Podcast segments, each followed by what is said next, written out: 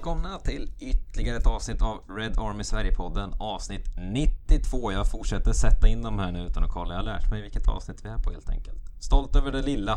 Mikael, du är med. Hur mår du? Jag är med. Jag mår bra. Hur mår du själv?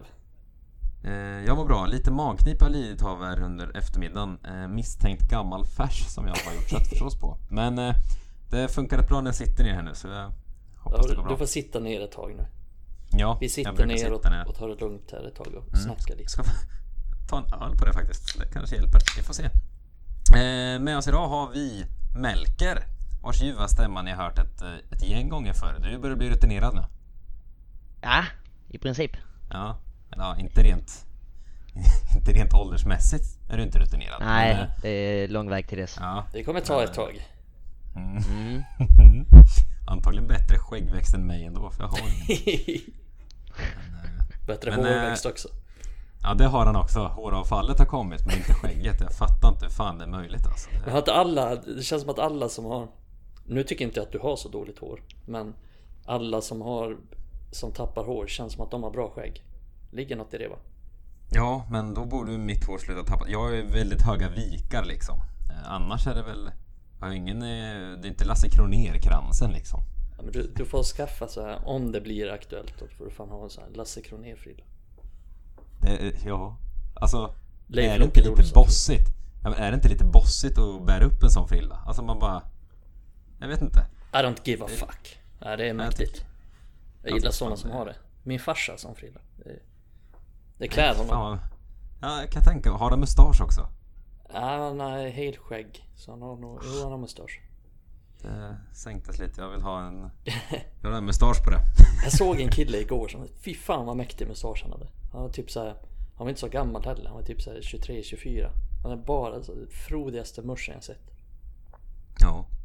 Nej, jag brukar blicka Så av fin, och finns mot dem. du i Malmö, du med morsen så hör av dig till oss. Vi, är så, vi är så spridda så folk bör höra den här podden. Så många lyssnare har vi.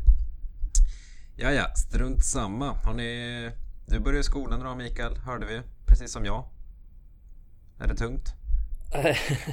Ehm, det är alltid tungt. Det är liksom så här, man har, jag har så lite, och, lite att göra i skolan generellt så att varenda liksom, steg blir tungt.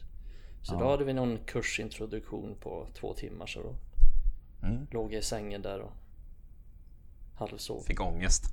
Ja det fick jag. För det är Ja, Det var det skönt låter med precis lite- som min dag. med lite sommarlov. Ja, det är bedrövligt. Melke då? Nej, jag har varit på jobb. Inte Mm. mycket mer än så. Fortsätter knega.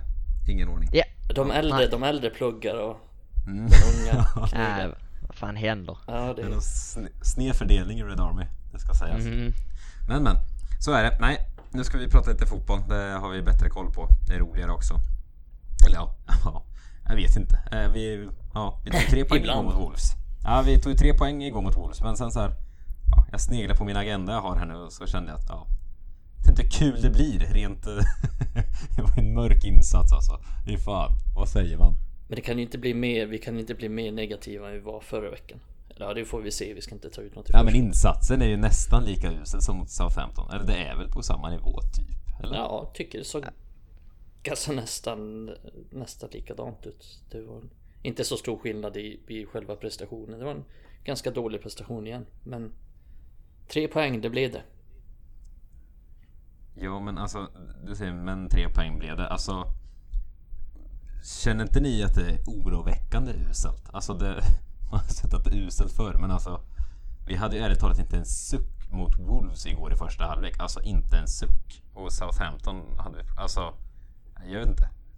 Kanske Ja. därför jag sitter med ont i magen här idag. För det, att, jag vet inte, jag är mycket orolig. Ja, det är ju lite så någonstans att någonstans kommer det ju vända. Alltså, det var ju... Det går ju inte att räkna på eh, tio fingrar nästan hur många gånger förra säsongen som vi spelade. Kanske inte så här uselt som igår mot Southampton men mot det usla hållet och ändå så, ja, avslutar vi matchen med tre poäng liksom. Mm. Känns lite som ett, ja, ett genomgående mönster under Ola att vi, vi spelar inte alltid briljant men vi lyckas på något sätt plocka poäng ändå. Och det är ju styrka i sig men eh, hur länge kan det liksom hålla på så här? Ja, ah, Mm. Nej, magknip på den. nej, nej precis. Och lite så är det ju att det ser, du har helt rätt i det, det ser inte alltid bra ut men oftast så får han ganska bra resultat med sig. Och Förra säsongen så ser vi bara till ligaspelet, ja det ganska bra resultat med sig egentligen säsongen igenom förutom en, en dålig start. Men det är ju därför sådana saker som expected goals finns, expected points. Nu förlorar vi liksom så på expected goals igen nu mot Wolves och, och då finns det ju alltid så undantag såklart i, i den regeln utan det är inte så att det, man tar bara en match isolerat och räknar. Men det här är inget som kommer hålla om det kommer fortsätta se ut så här. Men det är klart, man kan ta en sån här seger, man kan ta två, man kan ta tre. Men, men i det långa loppet så kommer inte det här spelet som de visar upp hålla. Men jag tror att det kommer Det kommer bli bättre och det, det finns fortfarande spelare som men ta Sancho till exempel. Jag tyckte man såg ganska tydligt att han är inte fit, alltså han är inte 100% fit. Och jag tycker man har sett lite samma sak med Martial också. Ehm, och, och, och, några andra spelare till så att det kommer att se bättre och bättre ut ju, ju längre säsongen går men men det, men det är klart, det, det, det har varit många sådana insatser även liksom i slutet av förra säsongen och i mitten av förra säsongen men jag tror att det kommer successivt bli, lite, bli lite bättre i alla fall men Men det måste ske någon slags ändring där och sen Sen har vi mittfältet som är ett Som är ett stort problem mm. Som bara känns som att det bara blir värre och värre faktiskt mm. Ja men igår var ju också Ja, men som, som mot Southampton var liksom en usel insats. Men Southampton var ju ganska ofarliga i sig också, även om de kom i halvchanser på halvchanser. Eh, nu får ni rätta mig om jag har glömt bort att de hade några dunderchanser. Och de Gea gjorde väl någon monsterräddning då med, men igår var det ju alltså... De Geas dubbelräddning var ju bland det svettigaste jag sett. Van Bissaka räddar öppet mål en gång. Alltså, det var ju liksom... Ja, igår var det verkligen ett rån alltså. Det var ju Plus att målet liksom Pogbas eh, insats där på mitten. Det, jag hade ju inte härjat om, eh, om eh, det blev av, avblåst för foul helt enkelt. Så nej, det var inte jättemycket nej, nej, precis. att jubla över igår. Nej, och precis. Och igår såg man ju lite varför Wolves har inte gjort ett enda mål den här säsongen och igår såg man ju lite varför också. De hade ju, förutom de här superlägena så hade de ju flera bra möjligheter där de mm. liksom får halvträff på bollen och halvdåliga avslut och halvdåliga beslut framförallt från Traoré. Det är ju inget nytt men dåliga beslut från honom i sista tredjedelen. Och... Är han världens bästa spelare som ändå är så dålig? Kan man uttrycka sig så? Ja, men han, det finns ju ingen slutprodukt. Han gjorde han typ två poäng förra året men han, han kan se ut att vara bäst i världen på planen men det blir inte mer än så. Stackarn. Nej, på tal om Traoré, fy fan. De utnyttjade verkligen liksom så Uniteds ihålighet på, mitt, på mittfältet. Mm. Mm. Så att då, han hade ju en ganska rolig match där. Han fick dribbla mycket på, på mittplan och Pogba och Fred har ju liksom ingen chans mot honom. Och jag vet inte om man ska klandra dem så här enskilt så mycket för det. Det är väl, det är klart Pogba och Fred tillsammans och de möter liksom en snabb dribbler. Det, de har inte en chans defensivt mot honom, så är det. Eh, Fred är ju ingen defensiv mittfältare. Pogba är ingen defensiv mittfältare så att jag vet inte ens om man kan egentligen förvänta sig att liksom, de ska vara bra på just det heller så. ja. Nej. Sen är det lite olika typ, alltså ja, men första 10 minuter igår, Freds insats då var ju det absolut värsta man sett. Typ. Det var ju, han hade inte många rätt och så där, där skyller jag på honom. Men sen var det bara kom vi bara fel och återigen. Alltså, jag tycker det är frustrerande. Alternativen är ju otroligt få. Men alltså ledningen måste ju se om vi har McTominay. Det är en innermittfältare som är borta just nu. Och då är alltså lösningen att vi ska plocka ner våran hittills bästa spelare i ligan som har gjort fem assist på två matcher eller vad det är. Ska vi då plocka ner honom från den positionen? Sätta honom som sittande mittfältare igen? Det var sett att det går inte. Han är ju alltså en handfull matcher han har presterat bra från den positionen i United-tröjan. Sätter vi ner honom, då liksom, inte bara att, att vi får ett dysfunktionellt sittande mittfältspar. Det är ju ungefär också som att vi, trots, även om Pogba är kvar på banan, så är det som att vi har tagit bort vår bästa spelare. Det är så fundamentalt, alltså det är så dumt rent ut sagt. Och jag, att vi blir så sårbara av att McTominay, det är inte en världsstjärna det heller att en sån spelare är borta, då är lösningen att nej, då ska Pogba spela där bredvid Fred. Det, det, är, det är så fel. Jag, jag, jag tänkte på det igår att Alltså McTominay är normalt ingen spelare som och jag skulle inte vilja hävda att han är en nyckelspelare för oss egentligen för att det finns ju brutalt många fler spelare i världen som är bättre på den positionen och han är ju ingen defensiv mittfältare egentligen heller. Nej. Men de senaste två matcherna tycker jag verkligen det har synts hur mycket vi har saknat just honom. Eh, jag vet inte om det är för, framförallt Fred, att han har saknat honom. För att Fred känns både i positionsspelet och liksom tryggheten känns, ja vad fan har jag McTominay liksom, ja. ja. Vi såg ju Fred med Matic senast och det gick inte. Vi såg Fred med Pogba igår och det gick ju inte. Eh, Fred och Van de Beek tror jag inte heller är någon lösning. Ja, det vill ju inte Ole testa, det är ju tydligt. I så fall mm. hade väl... Alltså om han... Igår var väl ypperligt läge att testa van de Beek där nere i så fall på sittande mittfält. Jag tror personligen inte att det, alltså, eller uppenbarligen så ser inte Ole honom där. För då hade han inte gjort den här rockaden och fått ner Pogba. Det, Mm, så... men hur mycket sämre kan det bli liksom? Ja, jag vet inte, det, det, är ju lite märkligt alltså, det hur, tycker jag. Hur dåligt ska det behöva bli för att Van de Beek ändå ska få chansen? Jag, jag, jag skrev det nu, jag tror det var till dig på Twitter uh, han ja. veckan Emil att jag har tyckt generellt sett att det här, den här hypen med Van de Beek att uh, han får inte chansen, han ska starta varenda match, han ska starta för Fred, McTominay. Att den har varit, ja, på ett sätt överdriven för att det, det när han väl har fått chansen så, så har han ju egentligen aldrig riktigt tagit den. Eh, sen har han ju oftast vädrats i kupperna liksom. Mm. Men jag tycker inte det har varit något i det stora hela som gjort att han ska gå före typ Fred och McTominay tillsammans och peta någon av dem. Eh, men igår med tanke på hur det ser ut som mot Southampton och eh, med tanke på att McTominay är borta så ja, som du säger igår var en ypperlig chans. Och jag förstår faktiskt inte varför man sätter Nej. ner Pogba som har varit sin bästa spelare. Men jag tänker också om, om alltså för en och en halv månad sedan, liksom lite tidigare i, i transferfönstret här, då visste väl Ole och ledarstaben redan då att äh, men van de Beek är inte ett alternativ på defensivt mittfält.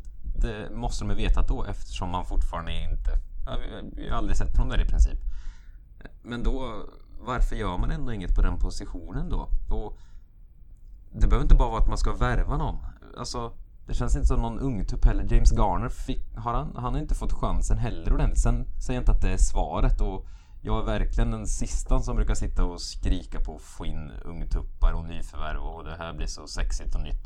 Absolut inte. Jag tror inte ens att James Garner skulle liksom gå in och lösa det. Men man har inte ens gett honom chanser utan man tuffar vidare med McTominay, Fred och Matic. Det är liksom de tre som kan spela där. Och sen plockar man in Pogba där och då blir det pannkaka. Jag, jag, jag, är helt, jag, vet, jag, tycker, jag är helt oförstående till situationen. Jag tycker det är så märkligt rakt igenom. Mm. Eh, Ja, jag tycker det är en av många märkliga saker. Fan! Eh, men däremot, alltså. Det är intressant diskussion med Fred. För att precis som ni säger så var han ju Han kände sig väldigt trygg med McTominay och han uppenbarligen inte trygg med Pogba, inte med Matic heller. Så jag tänker att Fred är någon sån här som Han behöver den här tryggheten, han behöver Han behöver lite orientering liksom, Han behöver orientera sig på planen och han behöver Känna att han kan lita på den han spelar bredvid Och det kanske han inte riktigt har känt med, med med Matic och framförallt kanske inte med Pogba. För då är ju han mycket av den som får... Med Pogba är ju framförallt... Då, är ju, då får ju Fred liksom styra mittfältet och, och det klarar han inte av riktigt. Eh, så det är, nej, det är ett stort hål alltså. Vi har klagat mycket på eller jag vet inte om jag har klagat så mycket på det. Jag kanske har gjort det, jag kommer inte ihåg. Men jag känner ju mer och mer nu att Fred McTominay, det är fan ett ganska habilt mittfält ändå. Speciellt med tanke på hur man känner nu i inledande säsongen att Fy fan vad man saknar dem och Vi snackade om McTominay innan att Fan vad vi har saknat honom och man, känner, man märker verkligen när han är borta och jag tänker nu inför den här matchen mot Newcastle. Vi kommer komma in på Ronaldo senare men det är ju viktigare att, att McTominay är frisk än att Ronaldo är med. Vilket ja, är helt sjukt i sig. Ja. Eh, och det säger ju allt om liksom vår mittfältssituation och det är bara oerhört jävla märkligt att det inte har hänt något där. Och jag börjar, jag börjar nästan undra nu om inte något kommer hända liksom de sista... Det kommer komma något de sista timmarna för att det, det verkar som att ja, men Daniel James kommer nog bli såld. Kanske någonting mer händer också. Då kommer det in lite pengar som gör att vi ja, möjligen kan köpa en mittfältare men ja, jag håller inte andan som man säger. Något som fått upp mitt hopp ändå, det var ju liksom Värvningen av Ronaldo gick ju otroligt fort. Alltså, vi vet ju hur det varit eh, de senaste åren när United ska värva en spelare. Det är ju en historia som håller på i minst ett par månader och det är rykten åt höger och vänster, upp och ner. Ronaldo gick ju väldigt fort och liksom man visste ingenting förrän det typ var klart. Det var min upplevelse i alla fall. Det, det fick upp mitt hopp lite. Då fan, de kanske sitter bakom kulisserna och har något på gång. Inte för att jag tror det egentligen men eh, Nej, det- eh, Nu greppar varje jag inte. halmstrå jag kan göra. Men eh, nej, men det jag vill landa i är ju att det, det har ju knappt... Det verkar inte vara någonting speciellt på gång. Det är Saul som har ryktats lite sista dagarna men jag vet inte. Det, Nej men någonting måste göras känns det som. Det är, det är snudd på ohållbart för att är McTominay är borta då, då är det katastrof. Alltså det är ju fan Ja. katastrof om vi inte kan spela, spela med Fred och McTominay. Och Det det är nästan alla allt. kombinationer förutom dem är, är liksom jättedåliga. Och inte bara Ja. dåliga liksom, det bara ser jättedåligt ut. ja, Så det är det, det säger ju allting. Ja men det säger ju allting för ingen av dem är ju heller toppklass på den positionen. Men ändå saknas det när de inte är där ihop. Det, nej, det säger väldigt mycket precis som ni är inne på. Nej, vi, vi har ingen riktig balans, en sista sak bara. Vi har ingen riktig Ja. balans heller. Vi saknar ju en renodlad defensiv mittfältare. Visst Ja, Matic men vi är väl alla ganska rörande överens om att han, han håller inte riktigt, han har inte riktigt benen för att kunna spela i, i det spel som Solskjaer vill spela. Ja, och han har ju blivit quarterback nu för tiden också när han spelar så jag vet inte. Tom Brady. Han kanske inte är Ja, quarterback. Jag vet inte. Jag är fan svag på amerikansk fotboll. Ja det är också, jag tycker det är totalt ointressant. Melke, du kan ju amerikansk fotboll. Nej, nej, nej, nej, nej. Han har aura och sitta och Ja, han måste jobba ju i en vara quarterback. Ja, inte alla stjärnor quarterbacks? Jo, det känns Jo, som det känns som det va. Ja, och det ville Matic bli tydligen. Vi säger det. Vill Ja. någon skrika på oss i kommentarsfältet får de gärna göra Han det. är väl Ja. typ 45 bast eller någonting så han är väl någon position där man inte behöver röra sig allt för mycket. Men spelar han fortfarande? Kanske han gör. Ja, vann han inte Igen. Ja, han plockar väl hem nu senast. Ja, med, med Glazer som ägare dessutom. Jag ser. Ni kan ju det här. Ni är jätteduktiga på amerikansk fotboll. Ja, men det är bara för att jag är Men, så eh, jävla allmänbildad så att jag snappar upp saker hela tiden. Och kan snacka runt det trots att jag inte kan någonting om det. Men eh, på tal om eh, kommentarsfältet som du nämnde Melker så bara en aspekt med det här inne mitt fältet eh, som jag sett väldigt en hel del av våra läsare det kanske är att man är lite svenskkär men jag har sett väldigt många eller ja, orimligt många i min bok i alla fall som slänger upp Lindelöf som eh, förslag att han ska testas som en sittande inne mittfältare. Alltså Mm. vart kommer det ifrån? Dels tror ni på det och vad kommer det? För jag har mig veterligen aldrig... Högerback har jag sett honom spela men jag har aldrig sett honom spela in i mitt fält. Har han gjort det någon gång liksom? Han spelar ju inom mittfältare i, när han kom upp i Västerås om jag inte har fel för mig. ja, Okej. Eh, han var typ 15-16 bast. Sen tror jag han blev mittback. Uh, mittback slash ytterback när han väl kom upp i A-laget. Men i ungdomslagen ska han ju ha varit inom mittfältare. Men, Han gjorde väl, no- det finns ju han gjorde väl några ingenting matcher i hans seniorkarriär. Nej. Ja, vad, vad sa du? Han gjorde väl Benfica? några matcher, alltså i Benfica B, alltså typ i andra divisionen Ja. i, i Portugal så gjorde han väl typ såhär fyra, tre, fyra matcher som defensiv mittfältare. Men annars, är- som du säger, så har han ju aldrig spelat.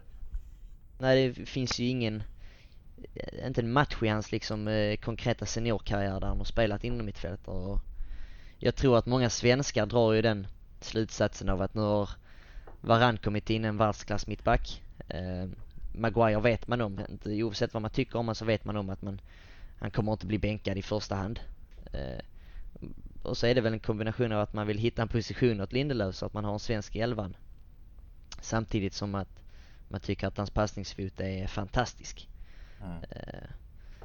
Ehm, ja.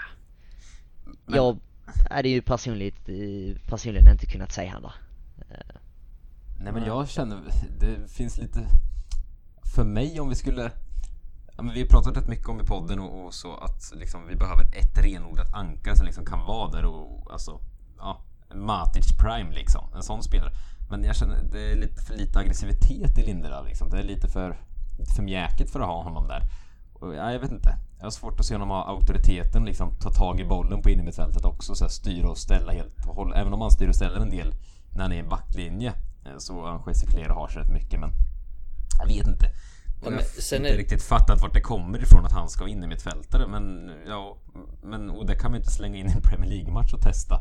De, ja, finns han som alternativ när de har testat det på träningsplanen och inte har funkat i så fall. Eller alltså, det, inte, det funkar inte så. Det är världs, fotboll på världsnivå det här. Man kan inte bara skeppa in dem på en ovan position och hoppas att det funkar. Så det, nej, jag vet inte. Nej men det, det kommer väl någonstans ifrån att man lägger ihop ett plus ett. Han är mittback, bra med bollen. Inte särskilt liksom så här, Inte särskilt klumpig. Han är, han är inte så stor. Så att det, det är väl någonstans där att man tycker att han är en ganska smart spelare och bra med fötterna. Men sen är det en helt annan sak att vara bra med fötterna som mittback och som innermittfältare. Du får Verkligen. jävligt mycket mer tid som mittback. Mm. Du får oftast ganska mycket tid att kunna dra dina uppspel. Och du är rättvänd som mittback jämt. Alltså som innermittfältare är det väldigt ofta du kommer och möter en boll. Du ska vrida och vända på huvudet hela tiden. Vad har jag bakom axeln? Alltså det, det, är en, det är en helt annan sport att spela i princip. Ja, och du kan få eh. tre pers runt dig liksom. I, ja. Du kan bli pressad med tre pers runt dig. Det händer ju aldrig som mittback. Eh, så att... Eh, sen har han ju... Tyck, sen är han ju rätt... Alltså han är inte så stark i duellerna. Så att jag kan ju liksom inte se honom vinna särskilt mycket boll i, i någon slags tacklingsspel eller sådär. Men... Så nej, jag, jag, jag, tror väl inte riktigt att han kan funka som någon defensiv mittfältare men... Eh, sen, sen kan jag hålla med att det hade varit lite kul att se bara, bara Det är väl alltid kul att se ett experiment och liksom det var kul att testa och se och det, liksom, det ska jag sträcka upp handen och säga med. Som svensk hade jag tyckt det var Jag hade tyckt det var extra kul om det går bra för Lindra, det kan jag stå för. Men för den sakens skull kan man inte blunda och vara blind som i det här läget nu när Varann kommit in. Eh, det ska vi prata lite mer om för jag tyckte han var fantastiskt fin igår. Men man kan inte blunda för, alltså alla har rätt till sin åsikt. Men alltså för mig är det, jag är ganska oförstående när man sitter och säger att Eh, Lindelöf är bättre än Maguire. Det är helt sjukt. Man kan, ja, Maguire han, han är inte världens bästa mittback liksom. Det är inte en det har inte varit en fullträff som Diaz i City eller van Dijk i, i, i Liverpool. Men fan, det är fortfarande en ruggigt bra mittback. Alltså han, var, alltså han spelade för England som kom till final i EM och liksom var deras mittbackschef. Alltså, nej, jag vet inte. Jag tycker det blir lite ploj att sitta och säga att Lindelöf är bättre än, än Maguire. Sen ser det ofta klumpigare ut. Alltså, Mm. blir Maguire bortgjord? Han är ju, det är ju som att vända ett kylskåp ibland. Så det ser ju liksom bisarrt ut och han har liksom sitt stora huvud och luftiga hår så liksom går lite inåt med fötterna. Han ser, ju, han ser ut som en snickare i Boden snarare än en fotbollsspelare liksom. Som Lindelöf med snygga tatueringar och håret ska ligga där det ligger. Jag vet inte, det, men nej. Ja, men han går ju dit i duellen. Det är klart, han går ju bort sig ibland men det är ju för att han liksom vill vinna varenda duell. Lindelöf är ju mer att han avvaktar och inte vill gå bort sig. Ja, det kan jag alltså, gilla med Lindelöf i och för sig. Jag tycker nej, han får för mycket kritik att han faller. Ogilla. Jag tycker han gör det bra ganska ofta och stannar upp spelare och sen får han hjälp av lagkamrater mm. och så kan man ta bollen. Ja men det är, det är från situation till situation. Ibland är det bra såklart. och ibland är det dåligt. Så ja. att man får ju, det blir en bedömning. Eh, men däremot så, alltså det som är den stora skillnaden är att Maguire är så jävla bra i luften. Han vinner varenda nickduell i princip. Mm. Och Lindelöf har inte riktigt någon edge som, som, som mittback i, i United. Så att Tycker inte det är någon riktig diskussion där. Men det är, det är klart Lindelöf är ett, ett stabilt tredje val och Jag tycker ibland han kan få lite för mycket skit. För att jag tycker han, han är ganska stabil spelare. Eh, Jag tycker framförallt att han är, är ett bra tredje alternativ. Så jag hoppas att han Att han stannar i United då, i fortsättningen. Men Det är inte säkert att han gör det så småningom så är det verkligen. Men eh, ja, nu när vi, nu när vi är här måste vi nästan glida över i, i Rafael Varan va? Eh, som sagt matchen igår var Det var en usel match rakt igenom. Men eh, tar jag med mig något så är det ja, De Geas monsterräddning och stabila insats tar jag verkligen med mig också att han är på plats så att säga. Men eh, jag såg vad du skrev på Twitter förut Mikael, du kan ju få berätta det själv, men, eller om det var igår kväll. Eh, du skrev det efter matchen i alla fall. Att eh, den bästa mittbacken vi haft sen Rio och Vidic och det kan man säga redan efter en match. Men alltså, jag såg faktiskt matchen med, med ett par kompisar här hemma och jag sa också något liknande. Alltså, en sån aura, och en sån självklarhet och jag satte det bara, alltså man såg att det var en mittbacksstjärna rakt upp och ner. Får man väl äta upp det här när han gör något självmål och går bort sig nästa match. Men nej, fy fan. Jag tror det är en ruggigt, ruggigt bra värvning i längden alltså. Mm. Nej men det är som du säger, man ser en självklarhet och ett självförtroende i, i allting han gör och det är liksom, det är hans första match. Uh, han har inte spelat någon match den här säsongen, det får man också ha, ha i åtanke. Så att jag tycker att han gjorde en, en jävligt bra debut. Han kommer bli så... Han kommer bli sjukt nyttig med sin, med sin snabbhet. Och sen kommer han även bidra där han är bättre än Lindelöf, liksom i luftrummet.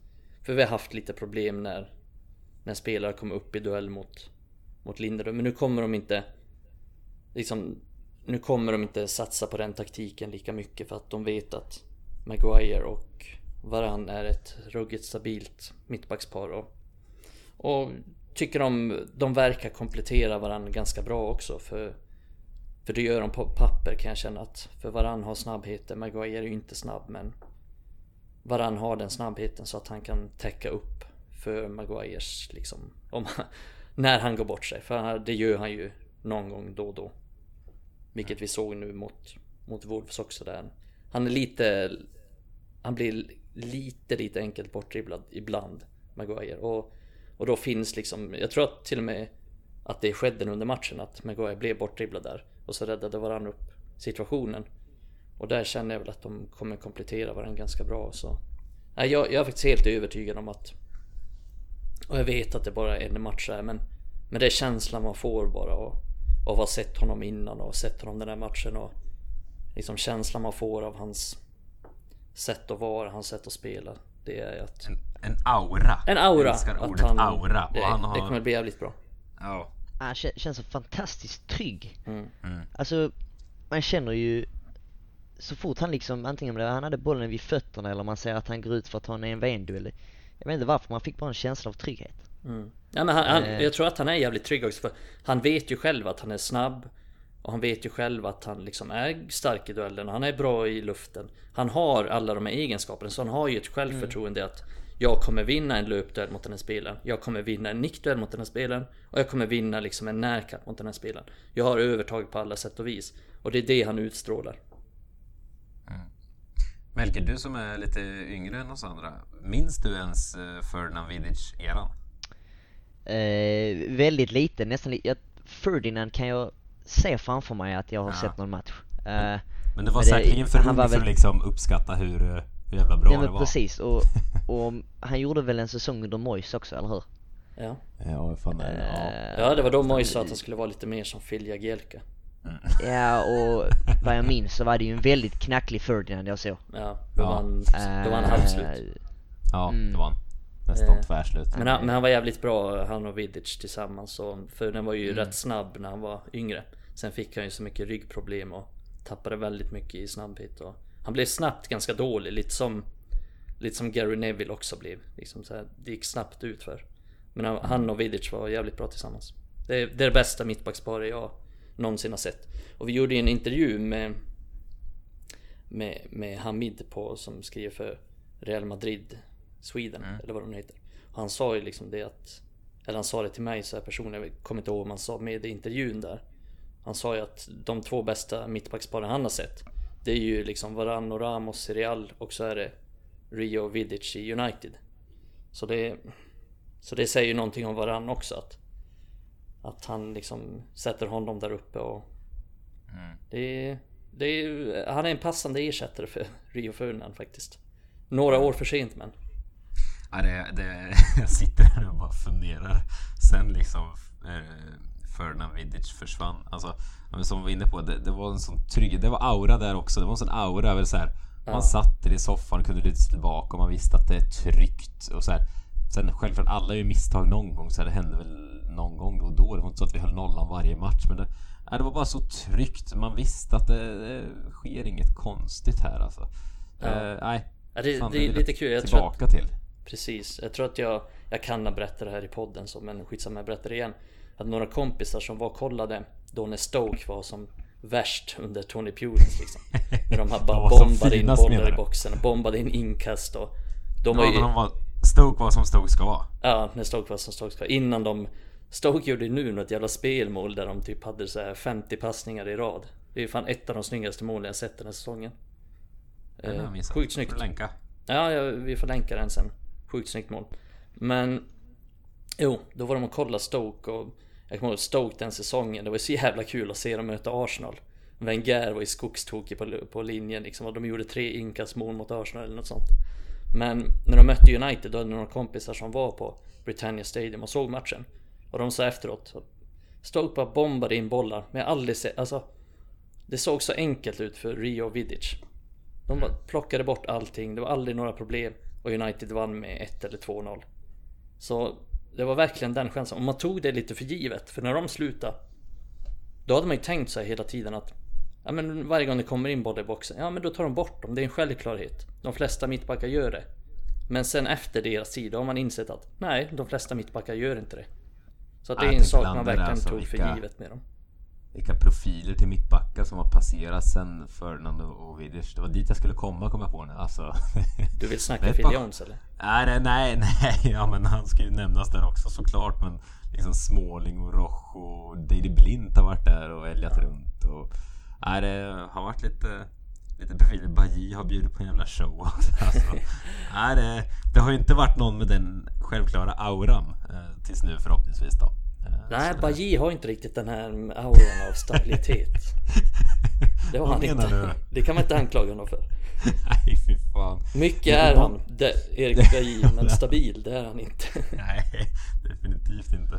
Nej, och Maguire är stabil också på ett sätt, men det är samtidigt... Jag, där kan jag faktiskt sakna auran. Det är typ det jag saknar. Han har inte den auran runt så att säga.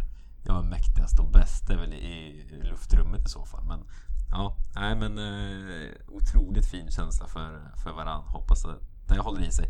Jadon Sancho gjorde sin första start i, igår också. Det måste vi nästan beröra. Melke var du som är transferguren hos oss och följt den här transfersoppan i ett par år tänkte jag säga.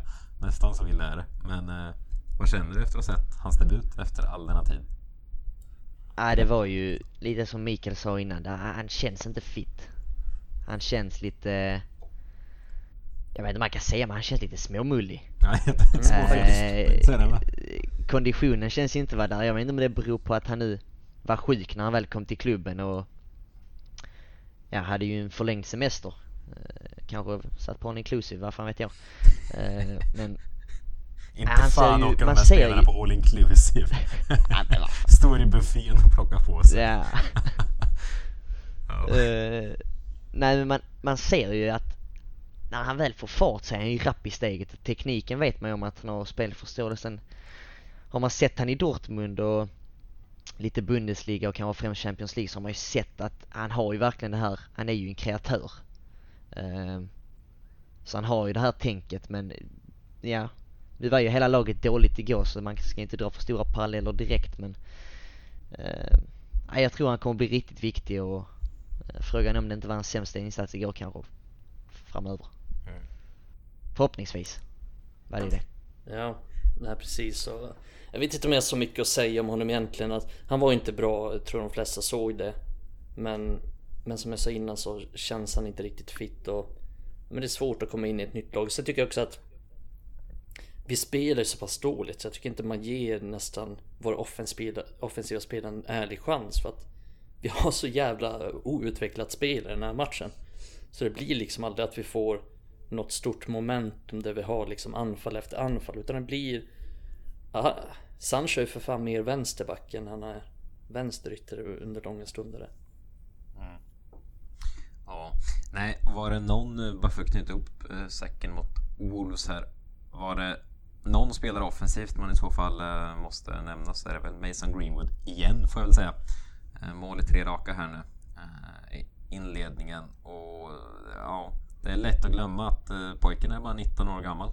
Eh, Ja, det, det säger ju en hel del när en 19-åring Uh, nu är han ju fantastisk på alla sätt och vis men det säger ju en del, hel del om spelet att en 19-åring ska rädda poäng mot Southampton när du har Bruno Fernandes, Pogba och company på plan och även igår när du mm. liksom, rent, tittar du rent namnmässigt så är han ju den anfallaren, nu bortser vi från James här, vi, vi räknar från att Cavani kommer in typ. Men eh, så är Greenwood den som kanske eh, för gemene fotbollsfantast är kanske den som inte, han har ju inte det namnet än, han har ju inte Cavanis namn, han har ju inte Pogbas namn, han har ju inte Brunos namn. Eh, men att han ändå går in där och räddar poäng idag, eller igår, och räddar poäng förra helgen, det säger ju en hel del om hans, ja, hans potential som inte känns som att uh, det finns inget tak. Det finns inga gränser. Men jag upplever honom som underskattad till och med. Jag fattar inte. Mm. Jag, jag, tycker inte det finns tillräcklig hype. Alltså speciellt, ja, vi som sitter och pratar med varandra nu ser ju varenda minut av United så det är klart att vi ser dem men Alltså när jag pratar med kompisar som liksom håller på andra lag men ändå är väldigt intresserade av Premier League men kanske inte ser United varje, varje minut jag upplever dem så här, ja men, när vi, ja men ni vet man kan komma in på diskussioner om liksom talanger så. När jag liksom skickar upp Greenwood, jag brukar säga jag är helt övertygad att han är topp 5 bäst i världen om fem år. Men folk bara säger, ja men sluta nu, vad menar du? Alltså så här, men jag, jag, vet inte. Jag upplever att folk inte fattar hur jävla hög potential han har. Han är så, han är så duktig på så många saker. Han, liksom har brutala avslut med båda fötterna. Jag har aldrig sett någon ha sådana avslut med båda fötterna. Någonsin typ. Och då är han 19. Han är inte, det enda, enda jag kan komma på att han är rätt svag på det är nickspelet. Men vad fan. Det kan, kan vi överleva utan. Nej, jag mm. fattar inte det. Men jag tror att det är för att han har liksom Det är som du säger, han, han är bra på nästan allting. Men han har kanske inte den här riktiga edgen som sticker ut. Du vet när man sitter och slökollar en match. Och, så är han ju inte Mbappé liksom som bara flyger förbi fem spelare. Jag tror att för att gemene man liksom ska få upp ögonen så är det någonting sånt man måste ha. Jag tycker Greenwood är så otroligt bra på sådana här saker så man måste, man måste nästan studera Studera honom för ja. att se det. Och liksom gemene man tycker att Adama Traoré är bättre. Ja, ja men precis. För, det är ju så illa. Ja men det är ju så. Nej, men han är ju, sen hans edge är såklart som, som vi sa innan att han är så bra med båda fötterna att han kan gå åt båda hållen liksom. Och det vapnet, det kommer bli så otroligt jävla viktigt i framtiden. Och det kommer han göra sjukt många mål på, det är jag helt övertygad om. Men jag tycker han är, han är så allround bra, han är så, han är så bra på mycket och tycker att han har, han har utvecklats ännu mer och någonting som, han, kän, han känns lite snabbare den här säsongen. Eh, lite starkare, lite snabbare liksom på, både på längre sträckor men också på kortare sträckor. Så jag tycker han har tagit ytterligare kliv. Men han är otroligt smart spelare, spelbegåvad. Bra passningsspel och... Sen, sen är han ju bara 19 år och behöver, och behöver jobba på en hel del och framförallt lite egoistisk i, i vissa stunder och så här. Men, men han, han är ju målskytt, han har alltid gjort mycket mål. Så att det är ju någonting man får ta. Men jag ska bara lägga till en sak där med att ja, han har avgjort Han avgjorde matchen igår och han gjorde ett poängavgörande mål mot SA-15 också. Men även mot Leeds. För det stod 1-1 där och matchen låg och vägde och så han var ju den som gjorde 2-1. Sen rann det ju iväg såklart men. Så att eh, 19 år har liksom gjort de tre viktigaste Ja men poäng, poängavgörande mål i varenda match hittills. Det är ju otroligt stort. Ja, det kommer in en gubbe också som kommer vara en hyfsad läromästare åt honom här snart också. Den.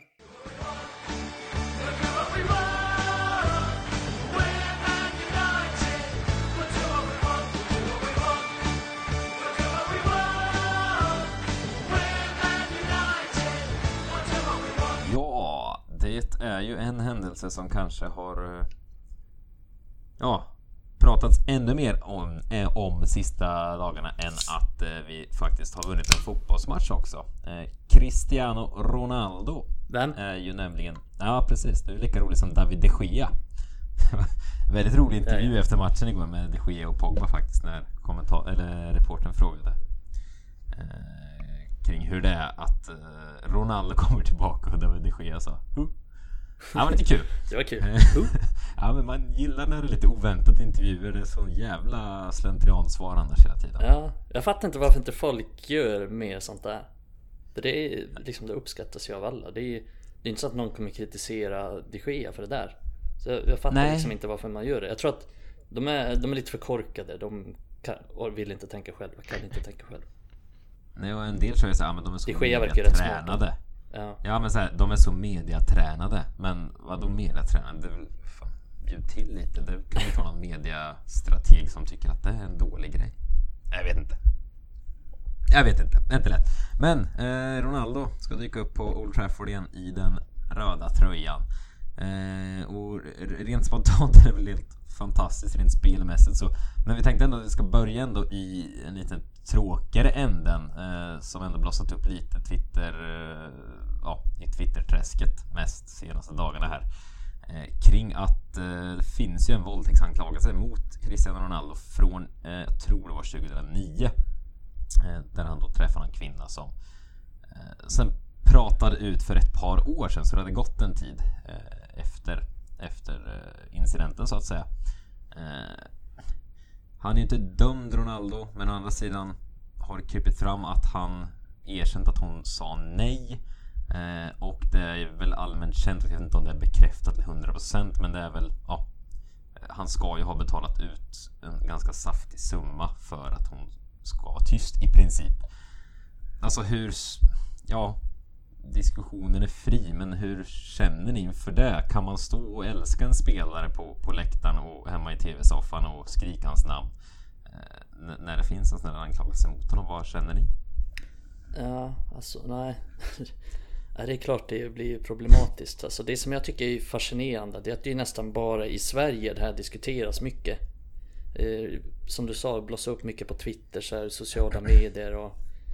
Men jag har nästan inte sett den diskussionen alls i England. Alltså varken från någon media, varken från supportrars håll. Så det, det är lite fascinerande. Så nästan ingenting i den debatten handlar om våldtäktsanklagelser. Men det, med det sagt så tycker jag att det, nej men att det är problematiskt att värva honom.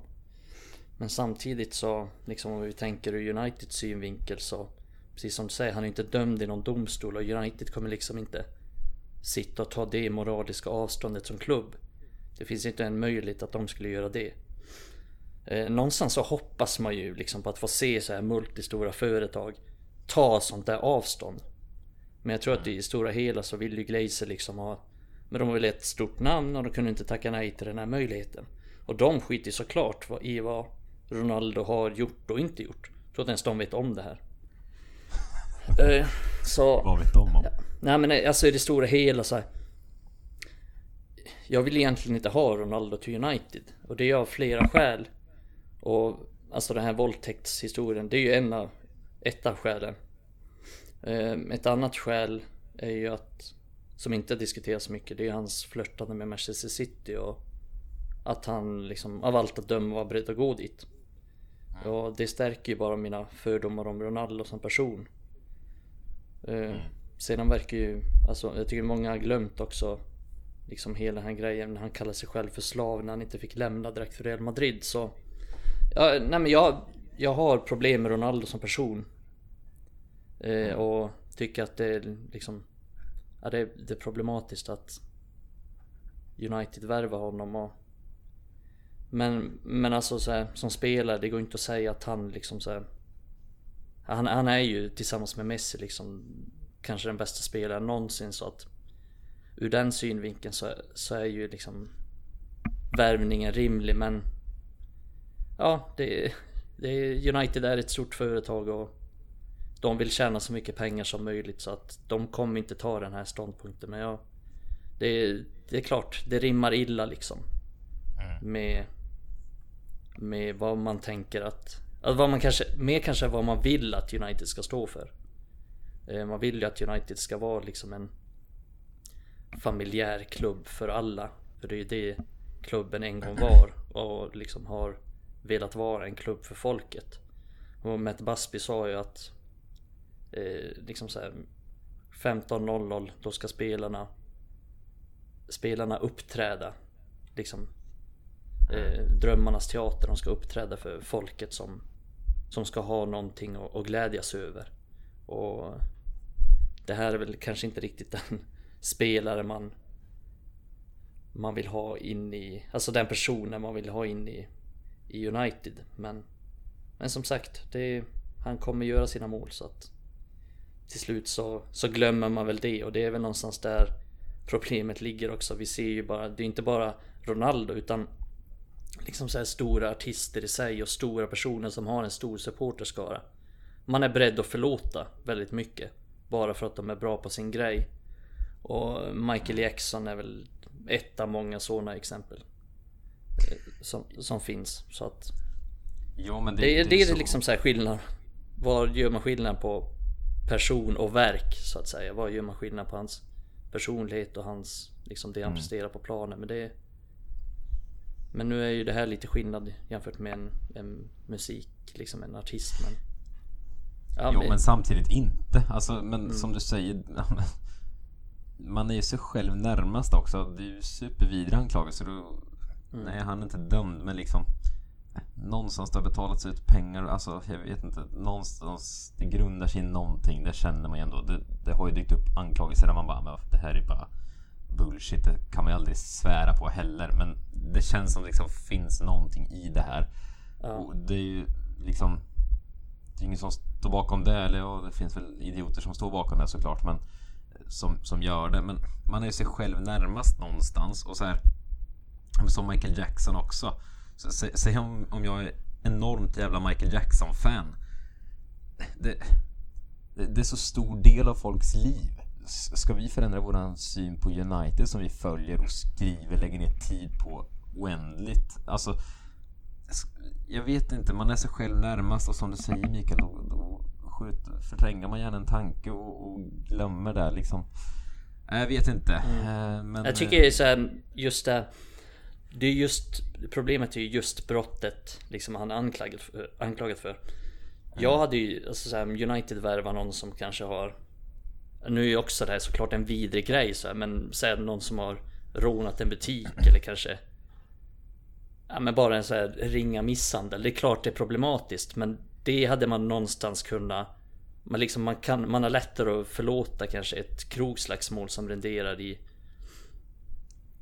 i någon slags häktning men det här känns liksom Det här är ett brott som är Som är lite svårare att förlåta om man säger så Ja, det är det ju. Men sen vem är man att sitta här borta i Sverige då? Det är en engelsk klubb i Manchester som gör värvningen. Ronaldo är portugis, jag har aldrig träffat... Alltså jag vet inte. Jag tycker det är så svårt att ta ställning. Vadå? Är, är det fel om jag står på, på Old Trafford en vacker dag och sjunger Viva Ronaldo när han springer där? Ja, fan när jag sitter och säger det så här då känns det helt fel. Det kan man inte... Det är så här, vad fan det kanske är en våldtäktsman jag sitter och, och kämpar och hejar fram här. Det är ju helt bisarrt vidrigt. Men vem är jag? Vad gör det för skillnad om jag protesterar? Så ska man inte tänka. Men jag gör det. Jag sitter inte här och tänker vara den som går ut och slåss för... Alltså jag vet inte. Det, det är så jävla svårt tycker jag att liksom landa. Sen jag är nästan lite semiglad för jag, även om jag liksom var... Ja, jag var liksom i 15-årsåldern typ när Ronaldo var som bäst i United. Men jag har ändå otrolig jävla fotbollsspelare men jag har faktiskt aldrig liksom tagit honom riktigt, riktigt, riktigt till mitt hjärta. För jag har alltid stört mig någonting på Ronaldo. Men som du var inne på, Ronaldo som person. Jag vet vi hade den här diskussionen eh, ja, i, i våran chatt häromdagen. Att jag, jag har inte riktigt tagit till mig honom fullt ut eh, som person, som du säger. Han ser till sig själv. Det är en cirkus som åker runt och liksom ska... Ja, mm. och du tyckte det väl för ett par dagar sedan Mikael att han vill inte tjäna pengar. Det är inte där det handlar om när det var på gång till City där. Utan det handlar om att han vill bara han vill vara bäst. Han vill ha mest stjärnglans. Han vill synas och vara snyggast, vackrast och bäst. Det är liksom där det handlar Ja. om. Han skiter fan United i grund och botten. Det tror jag. Och det, jag vet inte. Han, eh, jag vet inte. Det känns som han inte har så mycket moral i kroppen. Och det får en ju att tänka att ja, det finns rätt mycket som grundar sig i den här eh, också. Sen återigen, men fan jag att sitta här och säga någonting. Jag har aldrig träffat människan. Aldrig sett honom på riktigt liksom. Så. Nej men det, är- det är ju lite den bilden vi får Som sagt jag och du framförallt hade ju den diskussionen för några dagar sedan då när han ryktades lite till City att Då var vi mycket mm. där med att, Men han bryr sig inte om United. Han, han vill att när folk googlar honom om, om 30 år så står det att Cristiano Ronaldo, bild på honom. Håret satt perfekt. Han gjorde mm. mest mål. Han vann flest titlar. Det är det han vill. Så han... Han har aldrig riktigt brytt sig om United. Det tror inte jag på riktigt att han har gjort. Däremot Nej. så kan jag, tror jag att han har haft en liksom, stark kärlek till Ferguson för att Ferguson liksom, gav honom chansen. Ferguson var med och utvecklade honom. Ferguson har alltid försvarat honom så jag tror att han, han känner en stark kärlek till, till Ferguson. Och det är klart, han hatar inte United, det är inte det jag menar. Men jag tror inte att han har några så här riktiga känslor för United. Och det är väl rimligt att han inte har det. För att han, liksom, han är portugis och han har alltid hållit på Real Madrid. Så United var med och utvecklade honom och han gillar nog United som klubb på det sättet. Men jag tror inte att han, han hade inte haft några problem att gå till City. Vilket vilket liksom, det verkar ju ha varit så att han hade, hade City liksom betalat upp allting och United inte var intresserade, ja då hade han gått till City förmodligen. Mm. Ja Melke, vad, vad, var din spontana känsla när... Eller vad, vad är din känsla kring att han är tillbaka? Tillbaka i klubben? Ja. Uh, ja, jag är ju... Alltså... Man tar hela den här våldtäktskan. Jag var liksom åtta år när det hände. Jag var, nu, jag var sju, åtta år. Uh, och sen kom det väl ut några år senare. Mm. Men jag har ju inte... Alltså... Hade det varit en United-spelare, det hade... Det hade liksom skett och kommit ut om en spelare som jag har sett.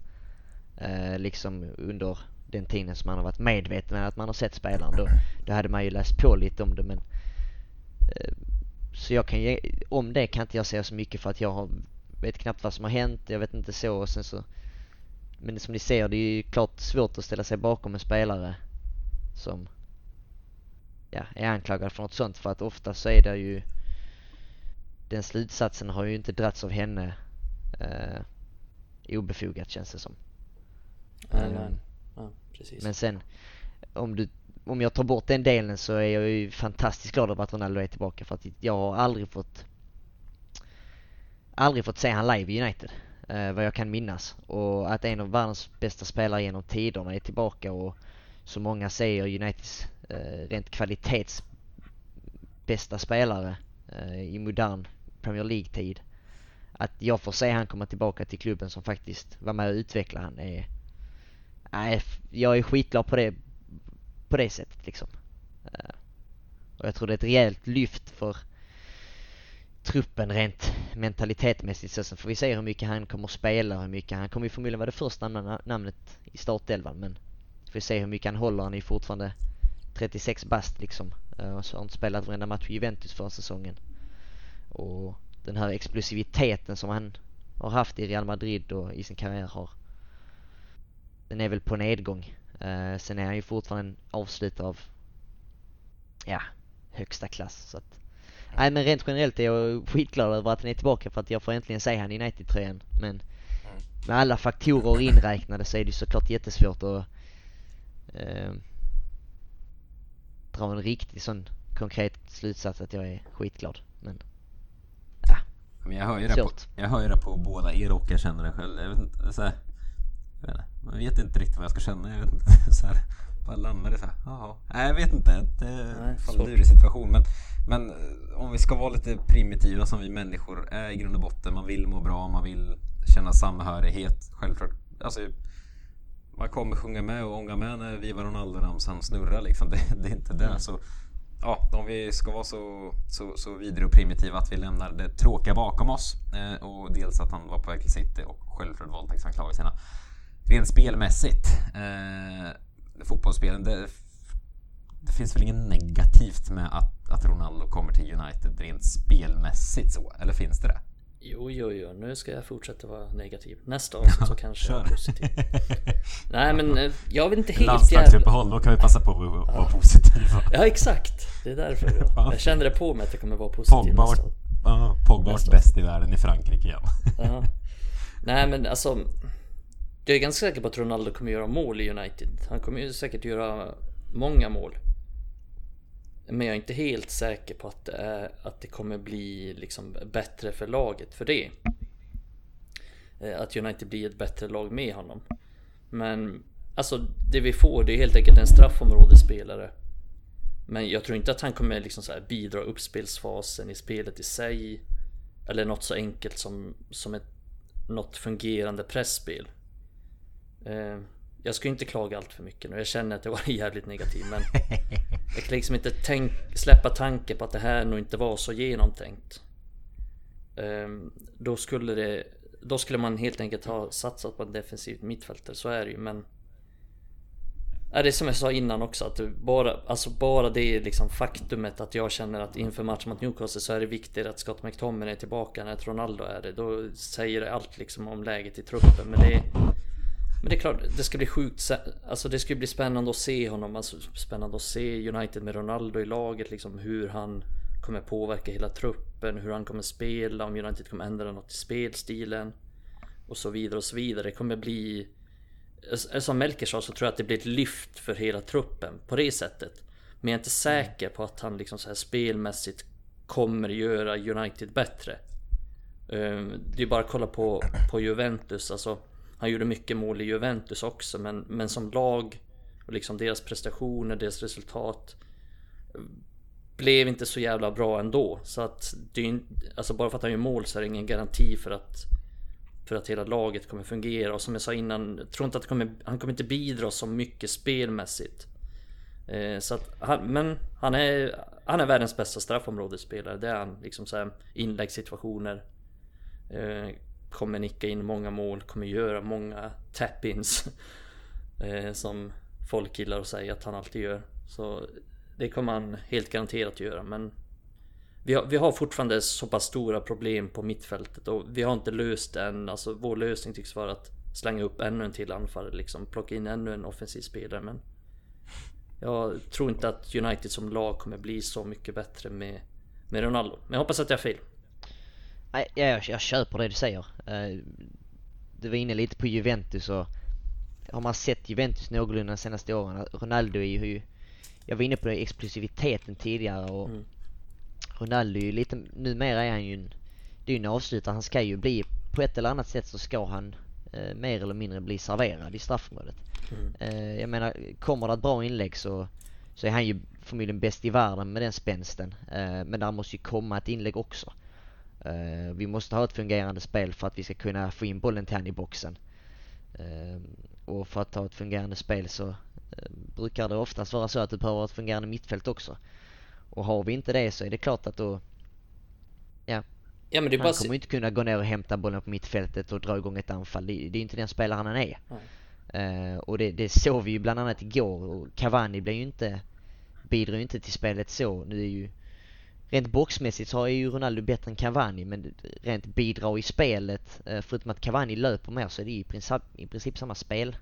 Mm. Eh, jag tror de kommer bidra med i princip lika mycket förutom att du får den spetsen i straffområdet med, med mm. Ronaldo.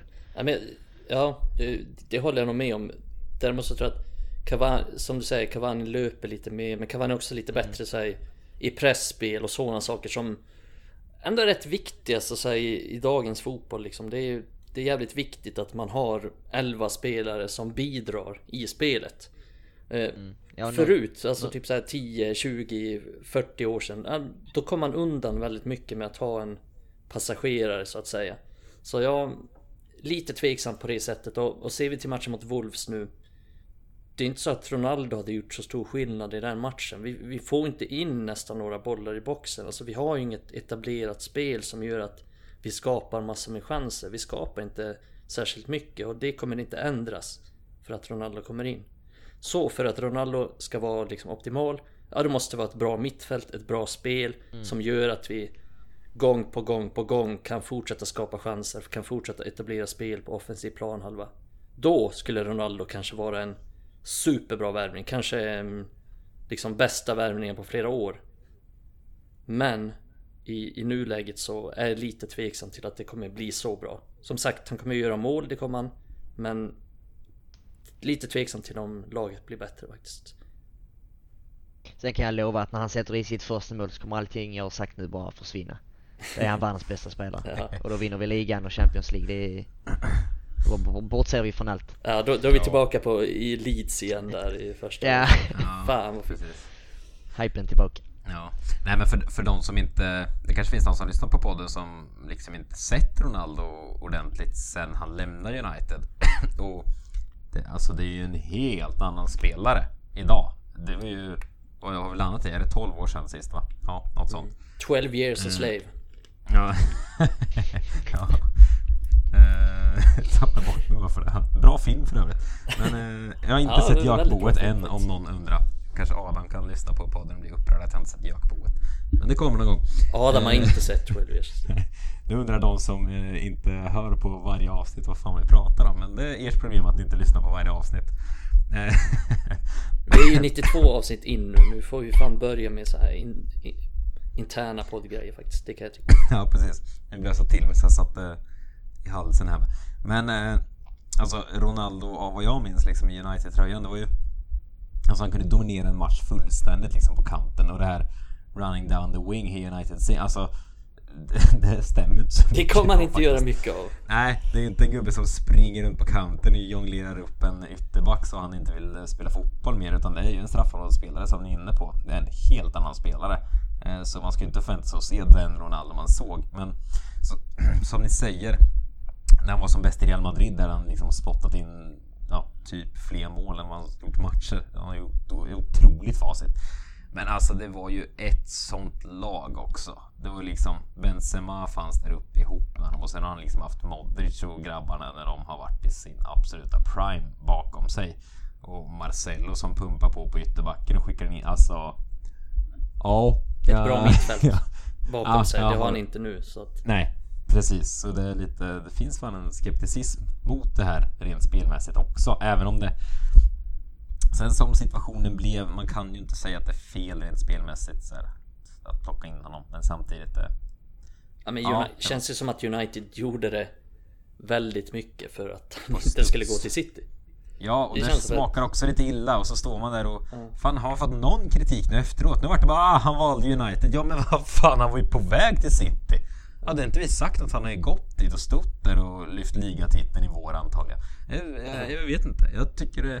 Då jag hade han haft ett mittfält bakom sig som kan servera. det kan jag säga. Ja men jag är lite fascinerad att alla bara s- när det väl blev United nu och bara ja, ja men då så. Han gick till United, ja han älskar United och hej vi kör. Vad fan. jag vet inte. Eh, Man, man glömmer fort som sagt vad det I'm a slave. Ja. Och Nej, så eh, vidare. Nej det finns, eh, ja. Eh, kanske vi drog ner, klickar folk in på det här avsnittet och tror att de ska få höra Ronaldo-konsert här med hyllningar. Så sitter vi här. ja, det, är- Men det bjuder Ja. vi sällan på. det är lurigt. På gott och ont. Ja, vi spelar in det här måndag ska sägas och eh, nu under eftermiddagen har det faktiskt kommit rykten om att Daniel James är på väg att eh, säljas till Leeds. Så då blir det en spelare mindre som spelare som inte är önskad av sådär jättemånga supportrar heller. Men jag satt igår kväll och bara tänkte att okej, nu har Ronaldo kommit in här. Och fortfarande är alla andra offensiva gubbar kvar liksom. Det, det är ju inte rimligt. Som sagt brasklapp att James kanske till och med är såld när ni läser det här. Så kan det vara. Men alltså, jag, jag tror jag räknade till 12. Alltså lyssna bara. Det är Greenwood, Bruno, Pogba, Rashford, Sancho, Cavani, Ronaldo, Lingard, Martial, James och så finns Elanga, Ahmad. Det, det, alltså, eh, Mm. Och kanske liksom- Hannibal också, alltså, om man skulle räkna. Ja, ja visst. Skulle han Mata. få speltid i, nu tror Ja, jag Mata glömde jag. Fan Ja, vad jag glömde Mata exakt, nu mår är jag dåligt. Han verkar vara så 13-14 snäll. spelare. Han verkar vara så snäll så glömde jag honom. Ja men det, det är liksom tre, max fyra av de här som kan spela. Eh, Ja, fem när Pogba ska vara defensiv mittfältare. Men eh, det vill vi inte se. Ja men det... balansen i truppen och så har vi suttit och pratat om defensiva mittfältet det inte finns någon helt plötsligt när eh, McTominay är bort. Jag vet inte, jag stör mig på det. Jag har alltid suttit och gapat efter att man ska ha en fin bredd. Men det här är ju inte en fin bredd, det här kommer vara skadligt. Inte ens Ole Gunnar som är glad norrbagge kommer liksom lyckas hålla det här glatt och positivt. Visst att man kan ha, eller det är rimligt att ha 6, 7, 8 gubbar kanske eh, av, av hög rang i de här positionerna. Men alltså spelare 10, 11, 12, 13, alltså vad fan. Det här, eh, det kommer inte bli bra tror jag att ha så här många. Folk kommer bli, även om Ole verkar ha byggt en fin lagsammanhållning men alltså det är proffs där. De kommer inte acceptera att sitta bänk hela tiden. Det, Jag jag är lite oroad inte. för att det är så brett. Nej, jag fattar inte varför han... Han verkar vilja ha kvar Lingard. Jag fattar inte riktigt varför. Eh, Jag tycker det är lite märkligt. Eh, det är också en spelare vi kan få en ganska bra summa för och jag tror inte Lingard kommer göra särskilt mycket väsen av sig i United den säsongen och särskilt inte nu när Ronaldo kommer in. Så jag känner ju verkligen att det, det är en spelare vi hade kunnat sälja och vi hade kunnat få en, en ganska bra summa för att kunna finansiera ett, ett mittfältköp. Så jag tycker det är lite konstigt att han verkar så, liksom, så mån av att ha kvar Lingard ändå. Ja och de, de 20-25 eh, miljoner, eh, ja, eller 200-250 miljoner kronor som du kanske kan få för honom, det får du ju inte nästa sommar om han inte gör en bra säsong. Nej precis. Eh, Nu alltså, Sverige för- högt liksom. Precis.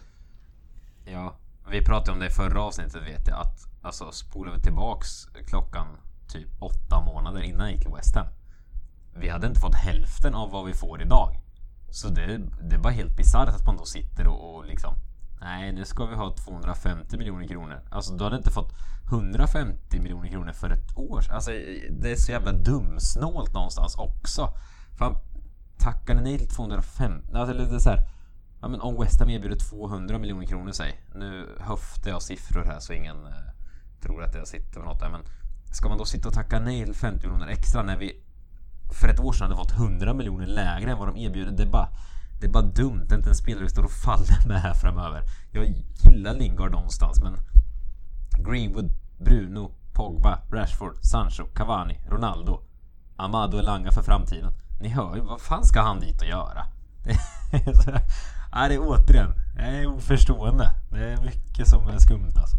Ja och någonstans måste väl planen med, med lånet till West Ham förra säsongen varit att nu förhoppningsvis kan han ju Ja. imponera och så kan vi sälja han nästa säsong för en godkänd summa liksom. För man måste ändå haft tanken att Sancho kommer in och Elanga och Ahmad har växt till sig så ja, jag tror inte poängen kan ha varit nu lånar vi ut han så kommer han tillbaka så liksom bänkar vi han igen. Ja, det är jävligt märkligt.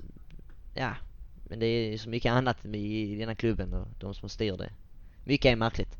Det finns sällan eh, svar på allt. Men det är Nej. synd om honom som person med. Han är, han är ju en eh, ganska älskvärd snubbe liksom. Ska, ska man lura in honom? Men han mådde säkert jättebra när han fick vara i West Ham och vara en stjärna där och allt gick frid och fröjd. Kommer han tillbaka hit? Men jag vet ja, inte men alltså. Vi, vi ska satsa på dig och Lingard. Och så, vad fan, se vad det är för gubbar för. Han kommer inte få starta något. Han kommer ju va? Han kommer ju få hoppa in var tredje match. Det är ju det det handlar om om han är kvar. Ja men ska vi vara helt ärliga så verkar inte han direkt pusha för en flytt heller. Nej, kanske inte. Så det är inte direkt så att han har sagt att han vill lämna eller sådär. Utan han verkar ju... Nej jag vet inte riktigt vad han tänker. Han Är tänker inte att han han, han, tänker han att han lämnar att på... han platsar? Nej men jag tror han, han tänker kanske att han lämnar på free transfer och får en bra sign-on bonus. Jag vet inte. Ja, jag vet fan inte. Nej men jag tycker i alla fall, det, det verkar ju alltså, vad det verkar så är det ju att, så att Glazer vill ha ganska bra betalt för spelarna. Eh, och de har inte liksom velat sänka den summan. Sen får vi väl se om Jag tror ändå att liksom får United bud på säg 20 miljoner pund på Lingard, då tror jag fan att man säljer honom faktiskt. Men jag önskade ju att de sista dagarna. Så. Ja, jag önskade ju i alla fall att både Lingard och Ole kanske pushade lite mer för att det ska kunna gå igenom. Men det är, det är svårt att veta vad som händer bakom kulisserna och hur de egentligen tänker. Och Melker, du är transfiguru. När eh, sista, sista dagen, det är sista augusti va? Mm, det är imorgon.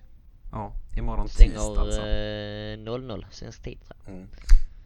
Så då får man sitta uppe Ja, ja, men vad, och bli Vad är- besviken. ja, men vad är känslan? Det har väl pirrat, eh, det har väl pirrat mer tidigare säsonger om man säger så inför transfer deadline. Det var Ja, det, man har ju varit som på ser eh, allt. Har du? Ja, ja men man har ju varit inställd på att det, det har varit slut efter både Sancho och Varane. Sen kom ju Ronaldo liksom från ingenstans egentligen. Eh, men det, det, det, jag tror absolut inte att det kommer fler spelare in. Eh, det är om man skulle göra en sån brutalt snabb värmning som med Ronaldo men förutsättningarna tror jag inte finns där.